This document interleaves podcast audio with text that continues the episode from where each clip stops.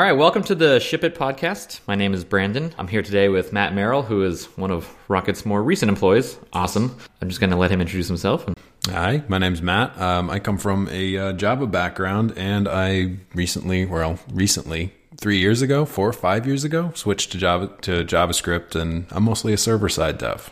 Yeah, good man. I'm not going to hold it against you that you came from Java. Yeah. A lot of us did. I still like it. Yeah. Do you? So, yeah, it has its place. I haven't Okay. used it in a long time. Yeah, I haven't either. As, since like college era, I think. Yeah.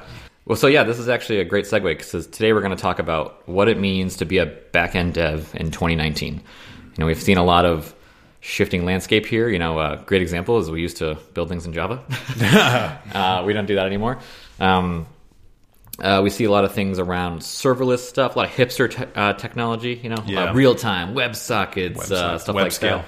Yeah, AWS, anything. They have so many services; it's hard to keep track of what. I feel like they do everything probably at this They point. Yeah, so- and more. and that's you know that then there's like this blurry DevOps line of like where does backend stop and DevOps begin, which we talked about today. We had done an exercise earlier uh, where we were had a bunch of us speaking about like kind of mind mapping out everything that's related to backend dev, and, and that map we had what probably ten people working on that, but it got big fast. It got big real fast. It was hard to scroll across. Yeah, yeah. Uh, it was. It's it really pointed out like how much, and then we, we had all these like discussions over, you know, does this even count as backend dev? Is this Right. DevOps? Is this tooling? Is it? It's all sort of is backend dev. Well, it's like it's like the iceberg, right? The tip is well. I don't want to. I don't want to minimize what front end devs do. It's huge these days. It gets more important, but I mean, there really is an iceberg underneath there, right? And like, I think that the level like the level of specialization as you go deeper down there is is really important like you can't be expected to know that all and do it well Yeah. And it gets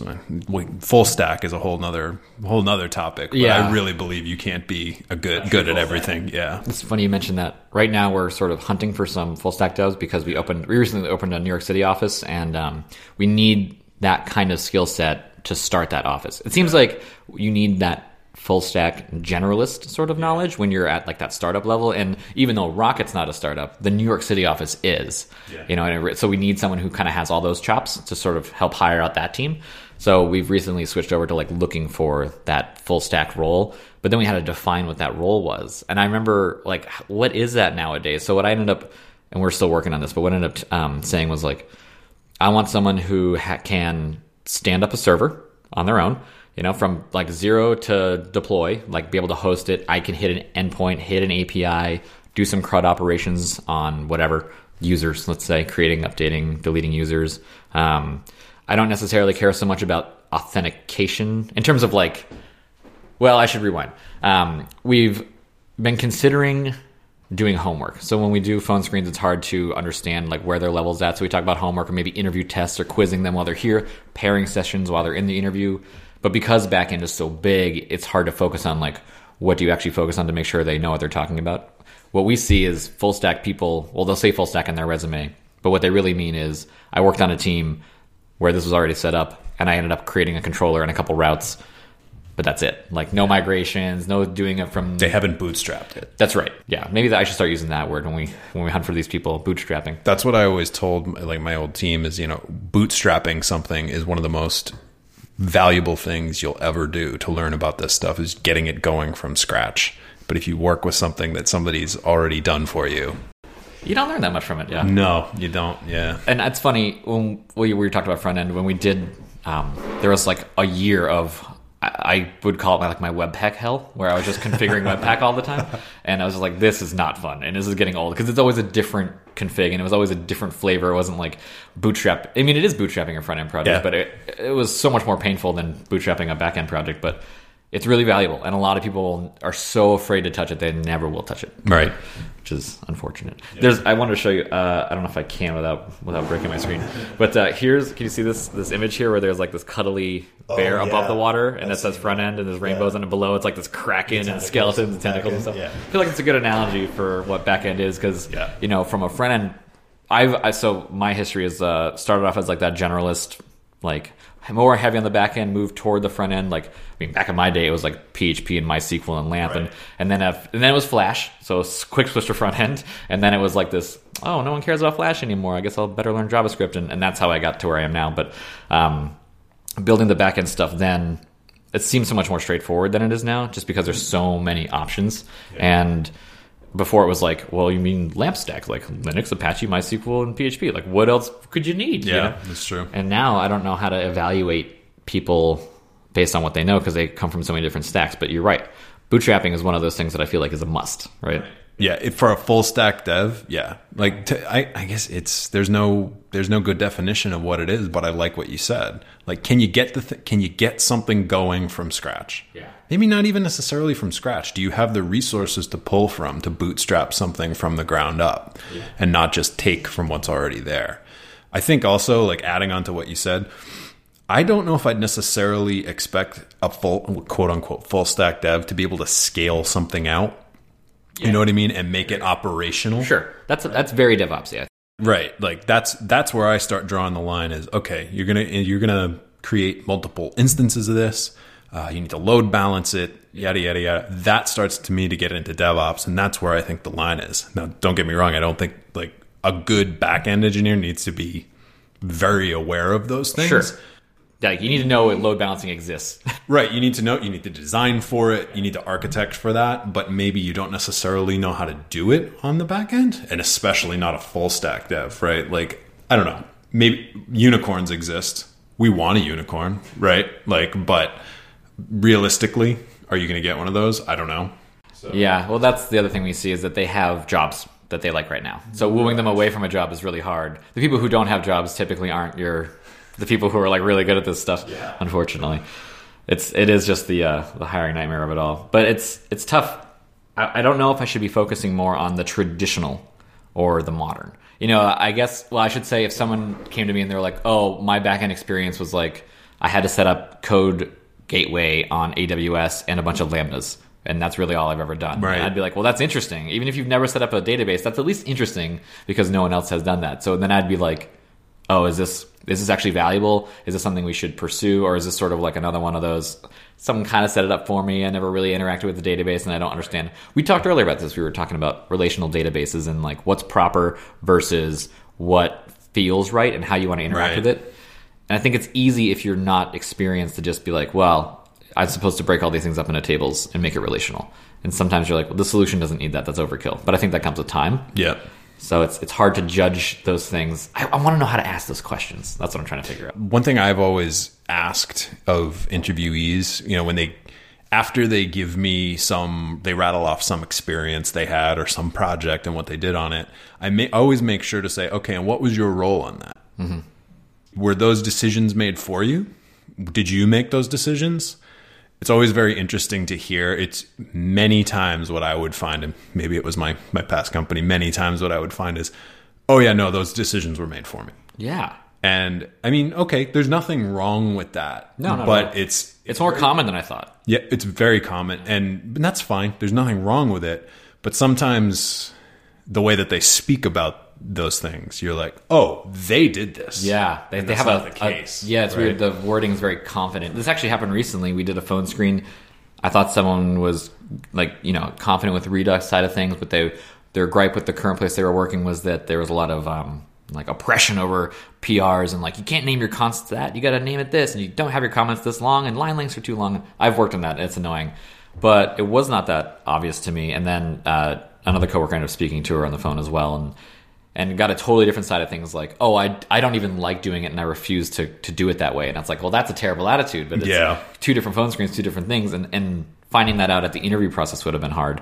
Um, so i'm trying to figure out how to find out that people uh, I don't care if they have strong opinions on the back end, like, oh, I really like Firebase and I stick with it because of this, and you know, sometimes I have to use Mongo, Right. and that's okay. It's, Opinions are good. yeah, opinions are good uh, as long as you're well. What do we always say here? Strong opinions, loosely held. Yeah. yeah. yeah. As long as you're flexible. Yeah. You know It- when to, to lose. You know, like that's that's the thing. You know, it's fun. I, it just made jarred a jarred a little memory. I was just looking at a. I was just reading a book, uh, Apprenticeship Patterns, and um, they had a quote from Bill Gates saying like the real test of a, something like the real test of a programmer is you hand him 30 pages of code and see how fast he can decode it. And that got me thinking. Like Yeah. we spend a lot of time having people create code. Mm-hmm. But really, one of the biggest challenges is can you get into a code base, figure it out, Yeah. decode it, and then maybe provide some constructive criticism. that happens, and I feel like on the back end, that's a much bigger bigger skill. You can almost work your way through the front end a little bit because there's a little bit more structure, but the back end, we talked about this earlier. You know, there's especially in Node, there's not a lot of best practices, so Yeah. people kind of just do whatever they want. I always end up seeing what I call like hacker scripts, where it's like a bin folder. And it's just like, just Node run my script, like one of my 10 scripts in there to get something done. You're like, does this deploy? Does this build? Like, what does this do? And you do have to decipher it. So maybe you're right. Like, there are a lot of stuff, a lot of things. Even if we end up taking a project, like a legacy project, and we're like, we're gonna, we're not gonna like update the legacy project. We're just gonna like migrate it to something more modern. Yeah. Um, understanding how it works in the first place is key. Yeah. And there is a different skill set from setting something up and getting it running from scratch, which is nice because you got nice and shiny, nice and clean. It's like getting a Right. perfectly brand new operating system. You're like, oh, this computer's so fast, you know, I, Yeah. I can do anything I want, as opposed to inheriting something where you're like, I don't know how someone wrote this, or three people wrote this, or however many people ended up writing it, and it can be hard to decipher it. So, you know, John, what he was saying is sometimes when they do like these coding tests, he'll he'll give them a data set, uh, like a CSV file, which is nice because you have like a flat file database, and it's up to them to to iterate over that and insert into a database of That's their a- choice. that's a good one. But he met, he puts in junk data in some places. So they have to work worry about like processing that and catching that bad data, which is a big part of being a backend dev. Yeah. Um, and it's funny when he said that, I was like, oh, that's so true. I've gotten so used to just like cleaning and scrubbing data over time that I kind of forget that it's like, oh yeah, that is a definite Second backend skill. nature, yeah. This is why I need people to tell me these things because I forget that they're that it's like it's, it's just I got so used to it over time. You know, I forget. Yeah. Well, th- there's another thing too here where we're talking about all these expectations of developers. It also depends on, on the level and the, the level of experience. Mm-hmm. I would never expect somebody who's green, even a year, you know, out of school or whatever, to, to be able to do that, right? There's a huge difference in our level in level of expectation. And I think you and I are talking about much more senior people are. because that's wh- that's who we've been hiring. Yeah. And we've only just been starting to talk about hiring entry level people, so that's a whole I would hate for somebody to hear this and think like, "Oh God, I'm you know I'm not I'm not up for this." But like, That's we're true. talking about That's true. Well, you you and I. Have I'm comparing doing it to this myself. at least ten Yeah, years, right? exactly, Each, yeah. right. So, Uh, yeah, since I was, I guess I started when I was eight- 15 years. Holy wow. crap. Yeah, I'm at. I think I'm at. I'm going on 14. So yeah, Wow, that made me just feel old. get off my lawn. Yeah, right. Like I said totally. It's true. You know, I look at all these candidates we see. We see a lot of boot camp stuff too. And um, in boot camps, I'll either see very front end heavy stuff with like a Rails backend or just Yeah. Rails. I never see anything that's like we're going to teach you Express at this boot camp. So all the people who are learning stuff are coming out of college. It's very front endy heavy. Um, especially because there's like frameworks that are really popular, like React. You know, it's Yeah. like, oh, if we teach you React, we can give you career placement. Those boot camp things are so focused on like career placement after the fact that they try to focus on those industry buzzwords. Uh, and Rails is really easy to teach, so I see. Yeah. Like we get a lot of that. It's so much of it's configured for you. It's like you don't get to make that decision. That's the convention of Rails. Now, there's something to be said for it, especially Sure, if yeah. you want if you want to get going yeah. fast. I mean, learning REST APIs with Rails is probably the best way to start because they take away so many of those decisions for you. Hmm. Yeah, I've, I don't have very little experience with Rails, but that's what I've heard. Yeah, So, I've well, John, if John was here, he would. he well, would it have was- something to we did this project, and um, we'd started using. Uh, it was uh, it was you know really it was Postgres on the back end. We this is where I was telling you we had started with Sequelize, and then I Mm-hmm. hated the migrations, and then we were thinking about going to Knex, and then we ended up going to Type ORM because we thought we were going to bring on a junior developer eventually, and and then as I was working with one of the developers who was doing more like the data modeling stuff, he was a strong Rails dev, and I'm not. And he kept asking these questions like, "What is? Where do I find this thing, this Rails equivalent in Node?" And I was like, "It doesn't exist. It doesn't exist. It doesn't exist." I just I felt bad after a while. Yeah. like, seems like Rails is the better choice for relational data, at least for what we were doing on that project. And eventually, we just made this decision like, let's just kill the type ORM thing and just switch to Rails because it's Wow. got all the things you. You already know Rails. That was a big part of it. He, like, he already knew it, and Yeah. you could take it on. And, uh, and on top of that, it was just much more suited to that project. But I didn't know that until he talked about it. So it's you know, for me, Rails was like I, I kind of know it like tangentially. I did the whole five minute blogging tutorial back when, way back when, but That's about what I I'm was like, at, ooh, yeah. scaffolding, neat. Right. Uh, but I haven't touched haven't touched it since then. Yeah. Um, it, it's still popular. I, I it's funny when we were hiring people at Brightcove before. It was like Rails people were West Coast, and it was hard to find them on the East Coast. We had to like ship them out. I don't know if that's still true. Interesting. Yeah. I know John. He's had candidates here and there, but he's had a hard time finding Rails people. Yeah. So maybe that's just the nature of our geography, or maybe it's dying, or maybe maybe it's just know. front end people are coming out of the woodwork left and right. The front end thing, eh, with the, original theme of this, right, was like like back end people, today? like, Yeah. and you mentioned before that a lot of the people coming out of boot camps are front end focused. As as somebody who has a back end slant, that's something that like I I don't know if I'd say worry about, but I have my eye on right, and Yeah. I, I I see stuff like that. I see stuff like Firebase. I see stuff like quote unquote backend as a service, like uh, you know Parse used to be Yep. um, you know, we were using one at my at my last place to do a mobile app. That stuff is fantastic. Mm-hmm. And you know, if you can buy software as a service that's just backend as a service, I mean, th- a ton of what at least I've done. I don't know if you can say the same. Is basic CRUD stuff. You Yep. put a few rules on top of it. That that as a backend dev like makes me a little. It, it gives me a little. What's the future here? You know, like backend is starting to be almost like an afterthought because of stuff like that. Which kind of this is a half baked thought. I don't really No, know where I'm going with this, right. but when we started talking today in that in that mind mapping exercise about everything, it seemed like all roads led to DevOps.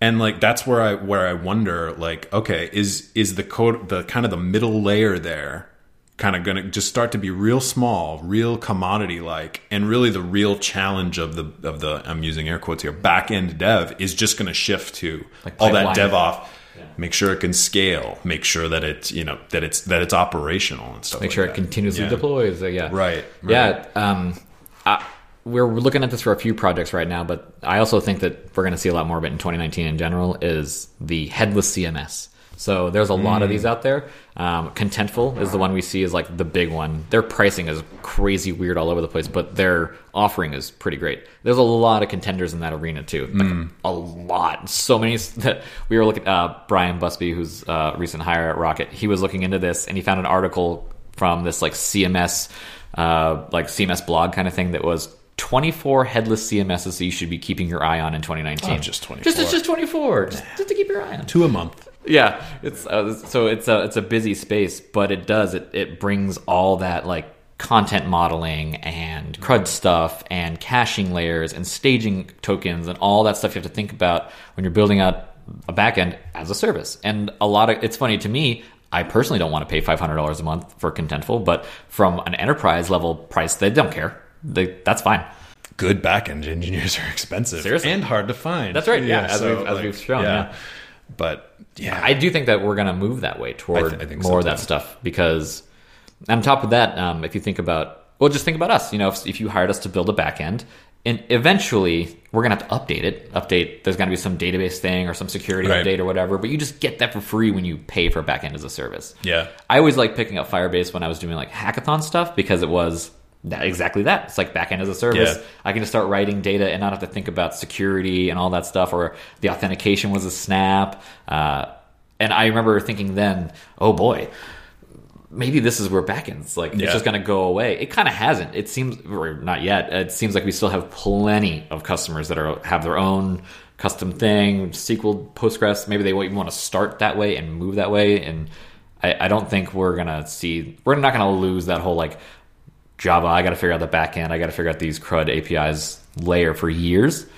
But it'll happen. I think. I, yeah, I think it's starting to get commoditized. I mean, when when I when that mobile project that I mentioned, we used the backend as a service on. I had myself and another very strong backend dev who was good with architecture and stuff like that. We both were evaluating options for what to do for this backend, and this was uh, two three years ago at this point. And we started looking at one of these backend as a service tools, and it was we all knew we all knew Node, we all knew JavaScript. It used that to do customizations. You could do pre post hooks. It just saved it into a Mongo like data structure. We were like, Seems great. oh, this seems great. And there was some hesitation on our team towards Sure. it. I think it was maybe a little bit fear based. Yeah. But we were under the gun to get the thing out and man, it, it worked really well. And like it came out of the other end like, man, I wish I could use this for everything. I never used Firebase, but it was very similar to that. And like, I, I think if I were to do something over a greenfield, I would start there. I'm not necessarily saying I would prescribe it for everything.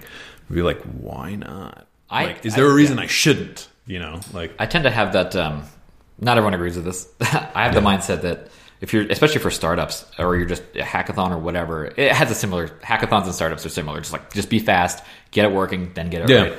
Um, I think, in my opinion, it's better to spend a little bit in the early days of a startup to where you're just like, I'm going to use backend as a service. I'm going to use this Imgix for my images. I'm going to use uh, file upload for all my video uploads, and I'm going to use Mux to do my video processing. And it's just like, sure, those services cost money, way more than it would be if you built it in house. But you're going to get to speed to market is like way faster. And then eventually you're like, oh, no one's even using the image uploader, but everyone's using the video uploader. Let's optimize that Yeah. for our cost.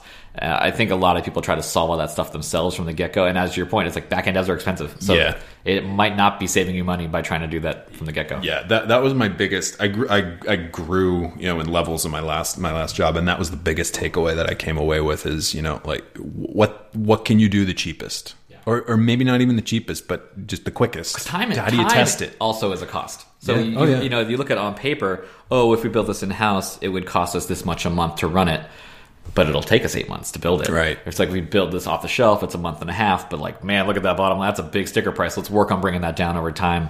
And then eventually, you know, Right. that gets deprioritized. And you're like, man, this this bill is insane. We got to get those AWS bills down. Well, it's a forcing function. I mean, it's also like I, I always I describe it as like an investment portfolio too. When you have a, a set of mo- you have a set pool of money that you can spend on this software project. Where is the value? Is it on the front end for your for your like directly to your customers, or is it on the back end? Eh, There's no right answer to that. You know, like depending Every on who you are, different, right? right? Yeah. Yeah. but where where's the you know where's the right place to spend that money? Maybe it's not on the back end. Maybe it is. You know, I don't know. It's true. It, uh, one of our customers, they have that same problem to think about all the time. They are sitting on a lot of complicated scientific medical data that they have to surface internally in a way that makes sense. Yeah. But they also like, and that's probably, and they build their services around that. Like, how are we going to surface this data that other things can use? And they think very back-endy about all that stuff because they have to. They do have a few products that use that data to show that information to a customer, which takes that extra eye of like, how are you going to present this in a way that makes it understandable to to a customer or a patient that maybe even a doctor doesn't have to explain it. And and that's a tough thing to to do. But those are you know that's the that's the challenge of front end is like how do i make all sense of all this information? Whereas the challenge of back end is sort of how do i organize all this information so that you can do whatever you want with it? I love apis um, that i use like third party apis that just seem like they they offer up like you know 10 ways to skin the same cat it's like we don't know how you're going to use this information but here are a bunch of apis for Oh you to access man, it that's a great. po- Oh yeah, that's a great point. Like one of the things I love about about backend dev is like kind of the art Hmm. of crafting a good API. It's so hard to do. Oh, totally. It's but you so know when hard. you're, you know when you're using one, Oh yeah, like Twilio. Yeah. Oh, Oh, I never Twilio. used that one. That was that was my first one where I was like, this feels like I'm reading poetry. yeah, yeah. You know? Isn't it Yeah. sad? But yeah, It is. yeah. It's it's true. After you use a bunch of garbage APIs for a long time, you get something nice, and it's just a breath of fresh air. Yeah. and it can be done. And I don't actually know what it is that makes it so easy. It's got to be like ease of use or something, or I don't know, consistency maybe. But That's a some good, people nail That's it. a good question. Yeah, Microsoft Graph is another one Yeah. that's actually surprisingly I'm actually good. wearing a Zencoder shirt, which was purchased by Brightcove, so there's a little bit of Oh, loyalty there. But they have incredible APIs for encoding. Ah. Uh, big fan of that. Yeah, there's a handful of them out there. Uh, Mux is a new one. It's actually, some of the guys from Zencoder left to go make like a Ah. an even simpler version of encoding video, and so that's a great one. Uh, yeah, there's. There's- If I had to think about it, there's probably like a, a short list of less than ten APIs that I'm like, these things are just top notch. You know, like, Yeah. just the best. Highcharts, that's a good one. So I think we've we've arrived at watch out you might not be writing any sort of middle middle logic but you've got to really be good at crafting APIs Yeah. and start thinking about DevOps. yeah, that's true. I mean, even on a product I just did, there was um, we used WordPress as a headless CMS, and WordPress is not known for being the most performant database, especially when you add a lot of custom stuff, and they had a lot of plugins. And we had to surface data in weird ways, and and it ended up being that we'd had to make several API calls to get this information to build like the object we'd need to show a list of articles or just one article or whatever. And uh, the time to make all those requests was so long that we just had to build a caching layer. Like I wasn't planning on building a Redis caching layer into it when I had started. Had I done thought about that initially, I would have built it differently. It's got a little bit of a Frankenstein feel where you're like, oh, you added Redis at the end, like that, Uh-huh. that kind of thing. Um, I mean, it works fine. It just needs it could use some refactoring to make it look like Redis first, database second, Yep. kind of. Um, But you got it out. But we got it out. We had to figure that out at the end, and we had to roll with it. And that's part of the interview that I, I want to figure out, or part of the phone screen, or whatever the process is to find this person. We interviewed one person here um, it's interesting. I won't name him. Uh, he he was passed on initially for a totally different role, and then I saw the person's resume, and I was like, oh, I want to talk to this person. And in the interview, he had never worked with Vue, like Vue.js before, and I was like, we're going to build this thing with Vue, and we're just I'm going to teach you it in five minutes, and then the rest we're just going to refer to docs. And in an hour and a half, he did it, and then he took it home and worked on it some more and, and nailed it. And I thought that was a hugely valuable skill. I was like, I'm going to Yeah. throw you into it to something you've never touched, and let's see how well you do. Yeah. Great. And I almost want to figure out how to ask those questions to people before, or maybe during the interview, or that kind of thing. And I don't know how we do that with back end interviews. That's tough with back end interviews. because it is. It's a you know we mentioned earlier like the like data modeling, and you know if if we move away from oh I had to once set up a relational database to oh I just defined everything in contentful. Your con- your models are just like these flat objects that you can be like oh I, I have an author, and then over here I've created a list of those author component types, and it's not that hard to use. It's very easy. It's very visual. You know. But that I think that that that modeling skill though could be applied to how would you design the API for this? Yeah. You know, you know what would you do? Um, and this type of stuff that I'd be looking for is: Are you asking questions to the people that are the clients of this? Are you involving them, or are you just going off on your own and saying, "I think that this is the best way to do it"? You know what I mean? Like, there's there's a personal skill to that too. That's that's listener? very important. Yeah. Um, really, you know, kind of who are the clients? Who are the domain experts? Are you asking them things? Um, these are you know more the soft skills, I suppose. definitely. but I mean, that stuff's really important. I agree. Um, I think so- half of our job is soft skills. Honestly, it Yeah. seems like it.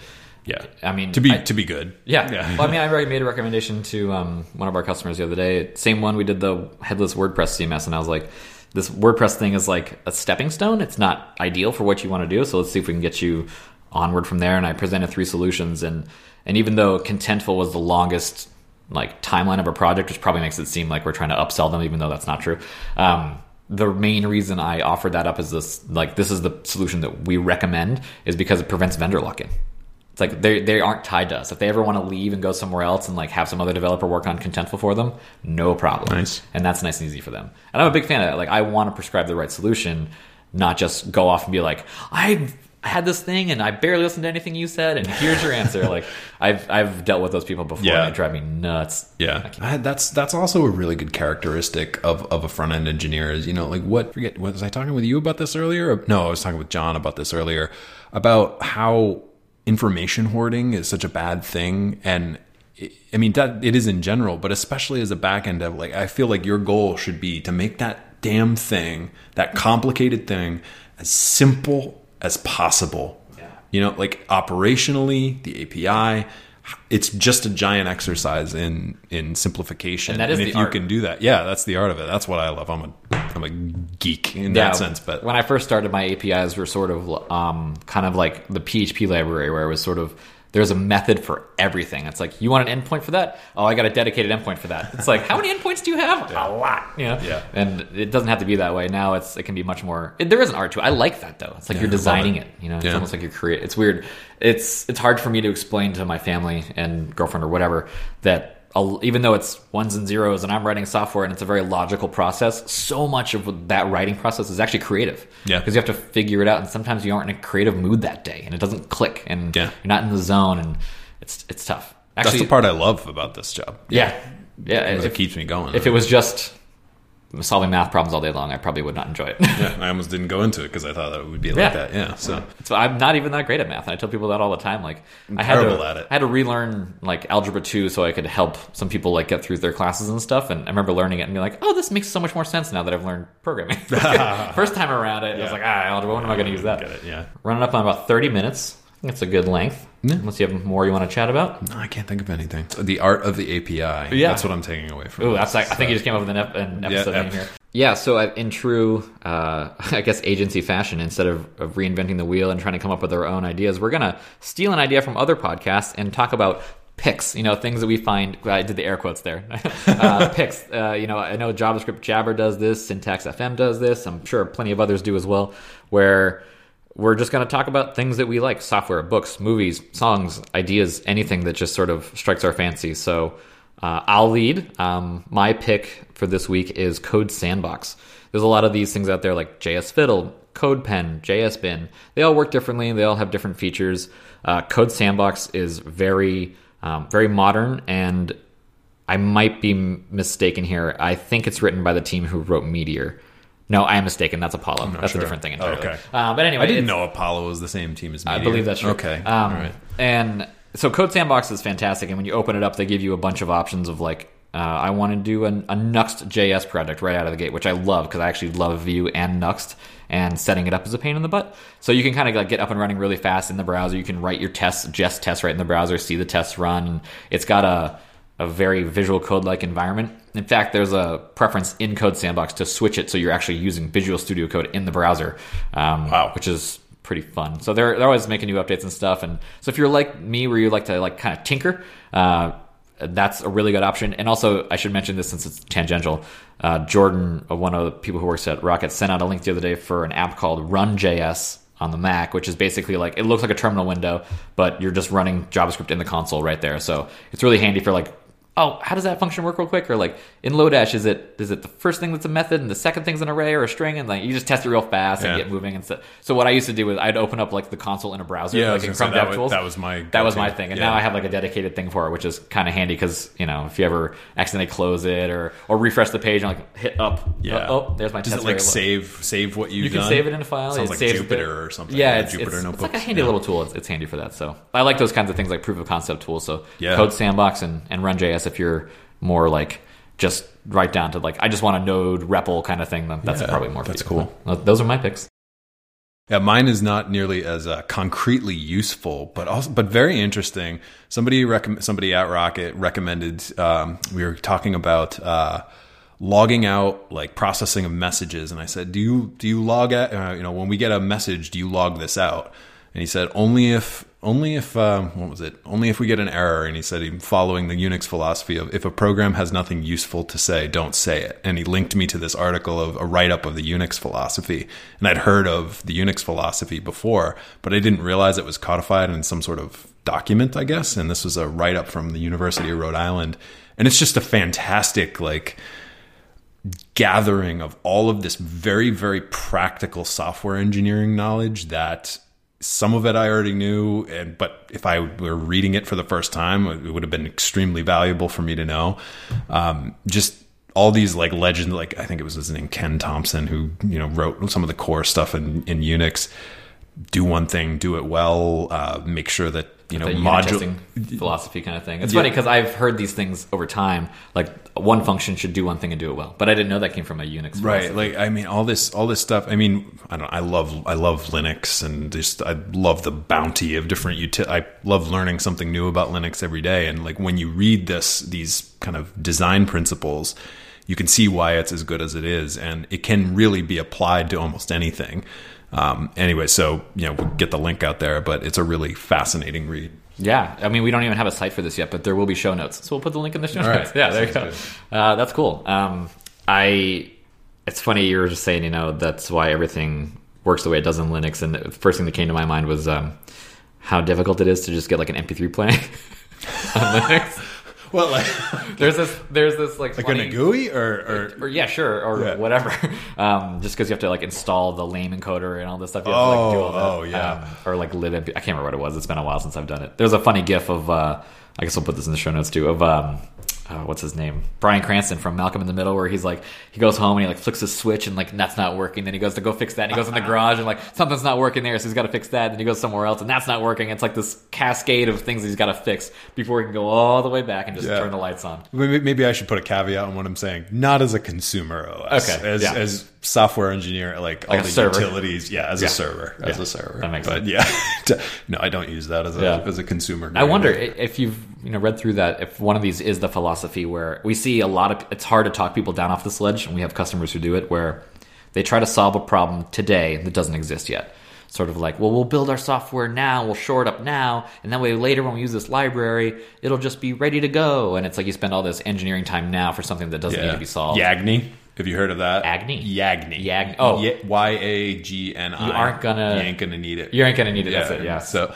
I, that, I think that's in there somehow. It's not Yagni, but like that's what I. there's a what I Unix, a Unix term for it yeah There's a Unix term for that. That's funny. Yeah. Well, cool. So that's um, I think this is going to be episode one if the audio comes out great. So we'll see how this goes. But that's that's well, I mean, this format will change over time. I'm sure we're all Yeah. going to just work on this and see how it goes. But Be agile about it. we'll be agile Learn. about it. Yeah, totally. Yeah. Well, that's it. Uh, thanks, man. Have a good day. No, thanks.